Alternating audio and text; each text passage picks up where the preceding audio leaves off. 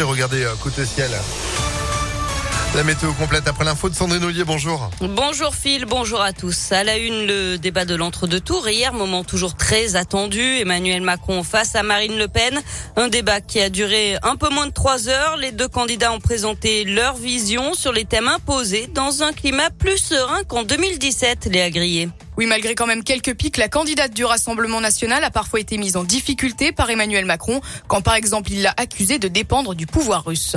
Vous avez contracté un prêt en 2015 auprès d'une banque russe. Et donc, vous ne parlez pas à d'autres dirigeants, vous parlez à votre banquier quand vous parlez de la Russie. Sur l'écologie, quand Emmanuel Macron accuse Marine Le Pen d'être climato-sceptique en proposant des aides pour réduire les tarifs de toutes les énergies, même les plus polluantes, la candidate du Rassemblement national lui répond qu'il est climato-hypocrite, notamment au sujet des éoliennes.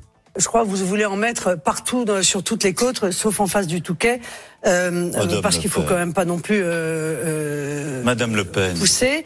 Le Touquet, la ville où le couple Macron a une villa, et le ton est légèrement monté un peu plus tard sur la question du voile que Marine Le Pen veut interdire dans l'espace public. Je pense que le voile est euh, un uniforme imposé par les islamistes. Vous allez créer la guerre civile si vous faites ça. D'après les observateurs politiques, le président sortant sort légèrement vainqueur de ce face-à-face, mais Marine Le Pen a tenu le choc. Et à trois jours du second tour d'élection présidentielle, ce meeting ce soir dans l'agglomération lyonnaise des soutiens à Emmanuel Macron avec euh, plusieurs membres du gouvernement, Bruno Le Maire, Olivier Véran et Gabriel Attal. Ce sera au centre culturel de Villeurbanne à partir de 19h. Dans l'actu également, un important incendie hier soir à Saint-Priest. 3000 mètres carrés de locaux détruits par les flammes dans l'entreprise Paprec, chemin de Genasse. Le feu s'est déclaré vers 17h30. Près de 70 pompiers ont été mobilisés. Le sinistre a été maîtrisé vers 21h.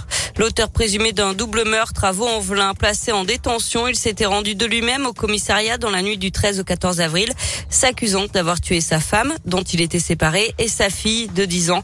Il était mis en examen pour homicide par conjoint et homicide sur euh, mineur de 15 ans. L'enquête continue pour déterminer le mobile et les circonstances exactes du drame qui remonterait à début avril. Attention à cette nouvelle arnaque à la carte vitale. De très nombreux assurés ont reçu un message sur leur téléphone leur demandant de renouveler ou de mettre à jour leur carte en cliquant sur un lien. Un lien qui renvoie à un site ressemblant très fortement à celui de l'assurance maladie. Les escrocs demandent alors les coordonnées bancaires de l'assuré et le piège se referme. Pour rappel, les mises à jour de la carte vitale se font gratuitement en pharmacie sur des bornes bien spécifiques. On passe au sport avec du foot. Défaite de l'OL hier soir à Brest. Deux buts à un. Lyon qui reste scotché à la huitième place de Ligue 1. Enfin, la meilleure pizza du monde se trouve chez nous à Saint-Priest. Caroline Maya, gérante des pizzas du Puy-Vieux, a été sacrée championne du monde le 7 avril dernier dans la catégorie duo. Elle a participé à la compétition aux côtés d'Alain Patrick Fauconnet. Tous les deux ont réalisé la pizza qui a fait fondre le jury. Une pizza gastronomique que Caroline Maya nous présente. Sur notre pizza, il y avait euh, une bisque d'oursin et de homard, il y avait des Saint-Jacques brûlés au chalumeau, des gambas marinées aux agrumes, des tuiles à l'encre de sèche, des petites fleurs euh, de ricotta séchées, et puis euh, on avait utilisé de la mozzarella qu'on avait safrané pour faire le pistil de la fleur. Euh, il y avait encore une écume d'eau de mer, du caviar séché, des langues d'oursin, tout ça. Et on a gagné grâce à cette pizza qui s'appelait Cera una volta. Il était une fois en italien. Alors cette pizza n'est pas à la carte de sa pizzeria, mais toutes les pizzas proposées sont faites avec la même pâte que celle qui lui a permis de remporter donc le championnat du monde. Oh là là, on a envie de se téléporter dans cette pizzeria. Rappelez-nous, elle est où? Allez à Saint-Priest. Ah, on va y aller à Saint-Priest. Oh là là, ma la pizza, c'est molto bene, hein? Finito. Ok, très bien. Merci beaucoup Sandrine, vous êtes de retour à 10h Oui, à tout à l'heure. Allez, à tout à l'heure, 9h35.